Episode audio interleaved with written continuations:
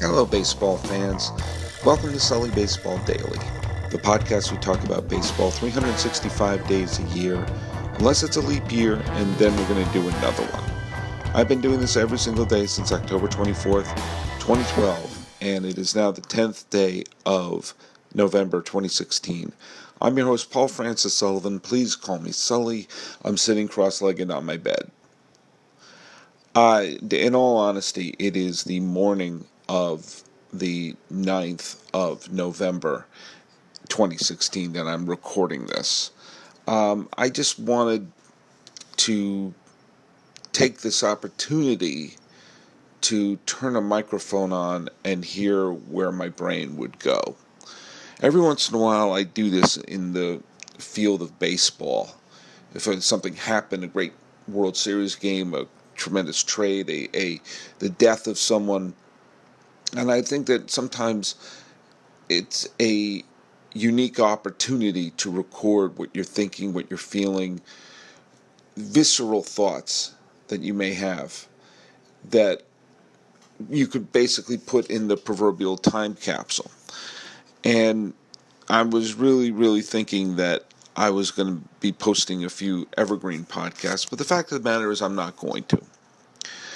Um, the election happened last night, and it probably is still going to be the dominant topic of conversation um, by the time this lands on on the uh, Stitcher and SoundCloud and Sound and iTunes and all the Podbean, all the places this podcast appears on. And I, I promise I'm not going to get political because there's too much politics. I promise to not get my own personal feelings, although uh, the fact that you can hear that I'm not uh, jumping up and down uh, may give you a hint of where I lean politically. But I want to just say a couple of quick things. Uh, I had it's strange that I had a few people write to me last night Jason Keidel, um, who is a, a, frequent guest of this podcast and um, someone who I, I, I, have immense respect for and everything. And um, diehard Yankee fan. Uh, we probably don't see eye to eye on everything politically, but that doesn't matter. I still respect him. He respects me. Um, I know he has a, a, a good brain in his head and a good heart in his chest and the best intentions and love for country and and and a love for people of all races and colors and creeds. And he's he is a a very good man. And he wrote to me and he started talking about kind of comparing the the Clinton loss to things like the the the Indians this year dropping the 3-1 series lead or the 78 Red Sox or the 2004 Yankees. Um, and I, I immediately, you know, because it's a chance to talk baseball, I took the bait a little bit. Uh, and I said, I don't think the Indians choked. Despite the fact that they had a three games to one lead and the final two games were in their home, I have a hard time saying that they choked for two reasons. First of all, the Cubs were a better team. The fact that they were up three games to one was kind of startling. Uh, and the other thing is that they came back so intensely when they were just getting their their their faces smashed in in game seven that they came back to tie it and force extra innings and be one swing away from winning it all. Uh, I don't call that a choke. I thought I think that's a team that maybe played above its head in the first four games and and left everything out on the field. Uh, I said I think the 78 Red Sox is a bigger choke than the 2004 Yankees because of how long it was. It was a sustained collapse as opposed to 2004 with the Yankees, where it was a four game spurt. For the Red Sox, it was really a month long decline with one burst at the end to force the playoff and then drop in the playoff he disagreed and said that it was the 2004 Yankees that were the biggest choke, and, and, and we'll have to agree to disagree or, or understand that there are two different kinds there. But I also felt that uh, it's, I, I don't like to compare sports and something that happens in the real world, like politics. You know, when I remember Eddie Pepitone, the wonderful comedian, said that when the Yankees won the World Series in 2000 and they had just won their third straight, he said he kept he checked his available balance to see, wait, I shouldn't I have more money in my account? Shouldn't I have a better job? I don't understand. The Yankees just won the World Series again. And because it is a distraction. It is. You know, you could be I mean, if you're living in Chicago, you just had the greatest couple of weeks of baseball in your life and you hug your grandparents and everything, and you you cry for those who didn't get to see it. I remember 04. But eventually you get on with your life. The people in Cleveland are so devastated by the end of that World Series and are clinging to their DVDs of the or their, their the video downloads of the Cavaliers championship.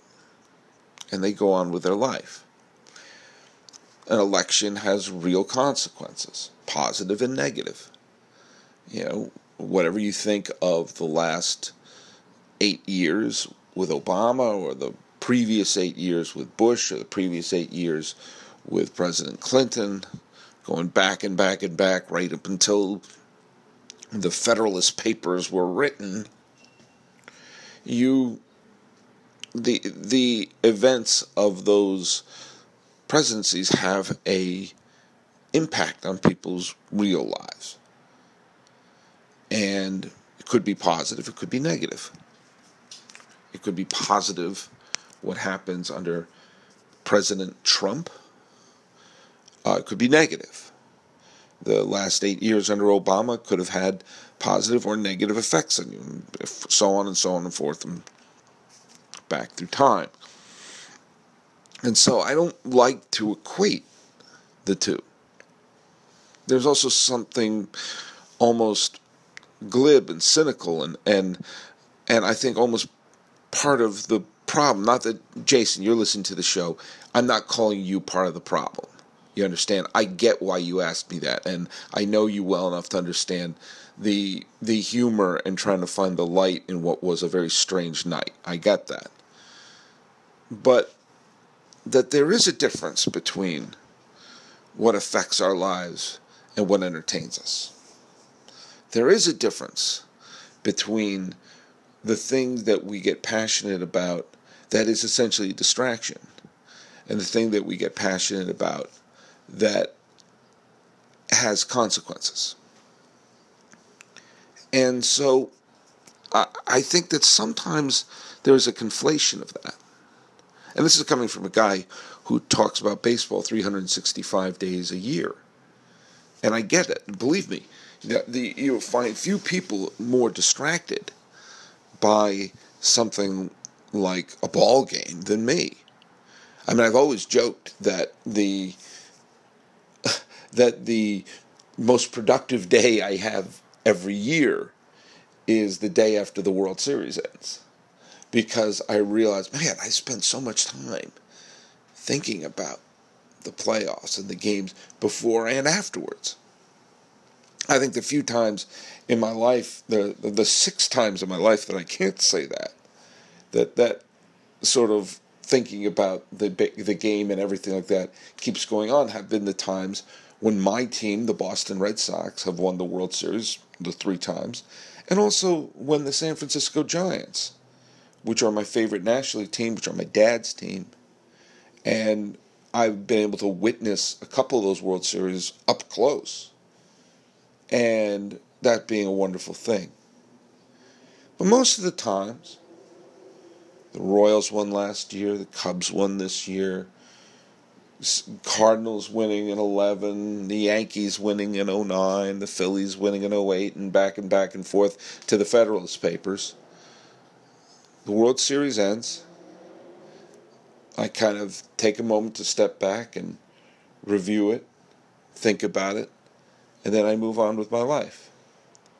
And it's so funny that so often there are two other things that happen shortly afterwards. I have another great distraction, and that's the Academy Awards. I used to be, I still follow the Academy Awards very closely, but uh, probably more closely than most of you.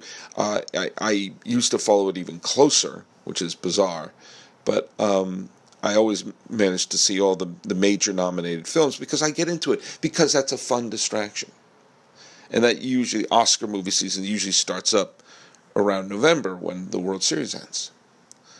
But also, I started thinking about it's a strange feeling when you have the World Series come ending and the presidential election so close on its heels. I don't mean to expose Eddie Pepitone here, but Eddie Pepitone is to the left of me. And in that year when the Yankees won their third straight world championship in 2000, the election that was the the absolute mess of the 2000 election, which resulted in the Florida recount and the dangling chads and all this other, the butterfly ballots and everything like that. That was one right after another. When the Red Sox won the World Series in 2004, it wasn't just, it was almost immediately afterwards that it was Bush versus Kerry.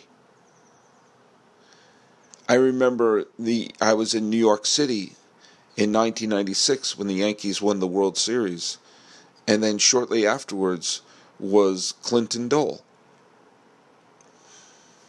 And of course, you know, there was the rain delay and the craziness of the Tampa Bay Philadelphia series and how long will the rain delay last and everything like that. And then shortly after that, Obama was elected over McCain Palin.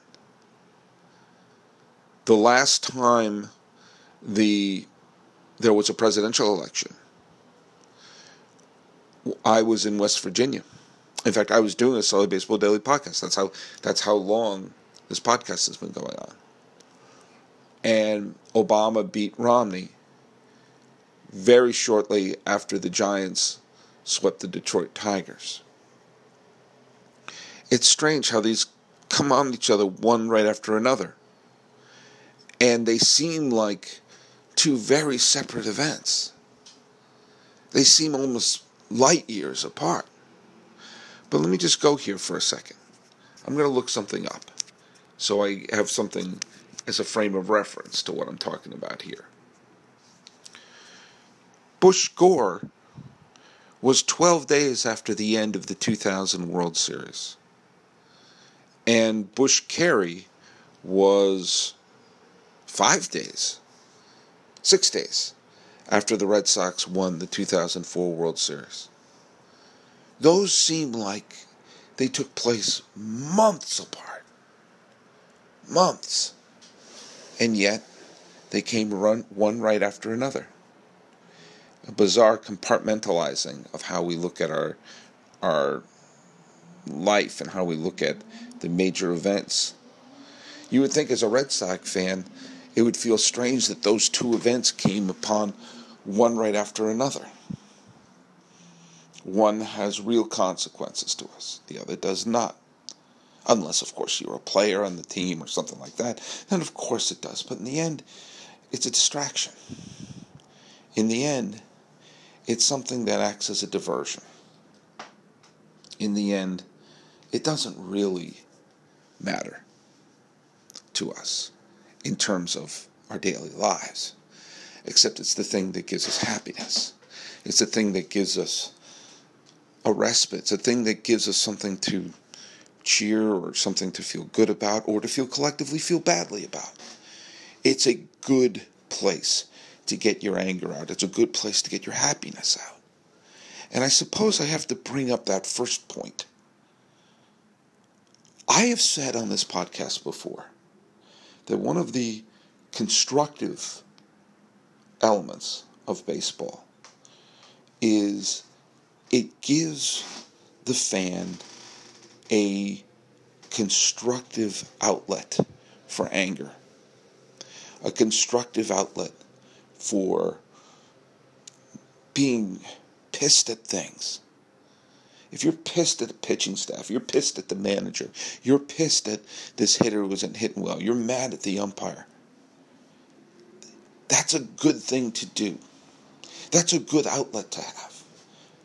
Because you shouldn't bottle in all your anger. There have been people who have been mad these last eight years. And I'm sure some of them listen to this podcast. And I got news for you. There are going to be people mad the next four years at least. And some of them are going to listen to the podcast. And notice what I just said. There are people who listen to this who I know for a fact pulled the lever for Trump, and I know people pulled the lever for Clinton, and God help us, some of them voted for third party candidates. Well, there you go. But if you're both listening to this, that means that there is something in common. There is something in common that we have in this divided country. There is this something that we have in common in this country that just seems so confused right now. Some were confused why Obama was elected. Some are confused why Trump is elected. But can we understand a couple of meeting points that we have? That there's there's a Venn diagram where there's some things that we can express happiness and anger. Some things we can express joy and hate towards the same thing and have it be something that isn't someone's religion, someone's race, someone's ideology, someone's gender, someone's gender identity, someone's sexual orientation, someone's country of origin. What if it's a hat? Now, I'm not saying I want fights. I think fights are stupid, physical fights. I'm talking about if you see me wearing a Red Sox hat, and there's a really, really good chance that you will if you see your past Sully, and you want to yell at me, Red Sox suck. Or if I see a Yankee hat, I want to say something disparaging to the Yankees. If I'm up here in the Bay Area and someone's wearing a Giants hat, now the person's a Dodger fan, someone's an Indian fan, they see a Cub hat, I don't care what it is. If you want to get your anger out, get it out there. If you want to get some frustration out, get out there, not physically. Remember, your right to swing your fist ends at the other person's nose. So don't make it violent, don't make it physical. But if you need something that is a commonplace of happiness and anger, joy and sorrow, frustration and exultation. Let's find the things that we all can enjoy and maybe build from there. To not vilify everybody. Because that's my first instinct as well. But I don't want that to be this show. I want this show to tr- be the absolute true meaning of a respite. This is common ground. And the common ground is not always going to be expressed by holding hands and saying, We shall overcome. Or I'm proud to be an American because at least I know I'm free. Sometimes it can be expressed at a really bad call or a pitcher who stunk. So what I'm saying is, as I now stood up from my bed, so I'm going to have to go to work because I have a real life too. This is not my main source of income. Sully Baseball Daily podcast empire is growing, but hasn't grown that much. But the fact of the matter is this find the common grounds. And it's not going to be clear right away. And there's going to be pain and there's going to be unrest, and there's going to be points where the two sides may not find what it may look like the two sides may never get together. That's true. But find the little things. And if one of them is this show, great. If one of them is the love for baseball, terrific. This is what I pledge to you. I did a podcast for every single day of between the 2012 election and the 2016 election. Once Trump is inaugurated, I'll have done the entire second term of President Obama and moving forward into the f- first term of the next presidency. And I will make my opinions known, and some people may think I may go on a politically correct rant. They never will be a politically correct rant. They'll be my feelings, they'll be my thoughts. But you will always have a safe place here. You will always have a place of common ground. We need to find these islands. We need to find these points. In that way, in four years, and I'm still doing this podcast in four years, we'll be better than we are right now. And maybe we'll see a couple of cool World Series along the way. So, with that in mind, go to sullybaseball.com, like me on Facebook, subscribe on iTunes, SoundCloud, YouTube, Twitter, Stitcher, Instagram. I'm everywhere. The music is Ted by Ted Tacker and Patrick Kaliski. This was visceral thoughts from your pal Sully. Quite frankly, I don't even know what I just said. But I'm your host, Paul Francis Sullivan. Please call me Sully.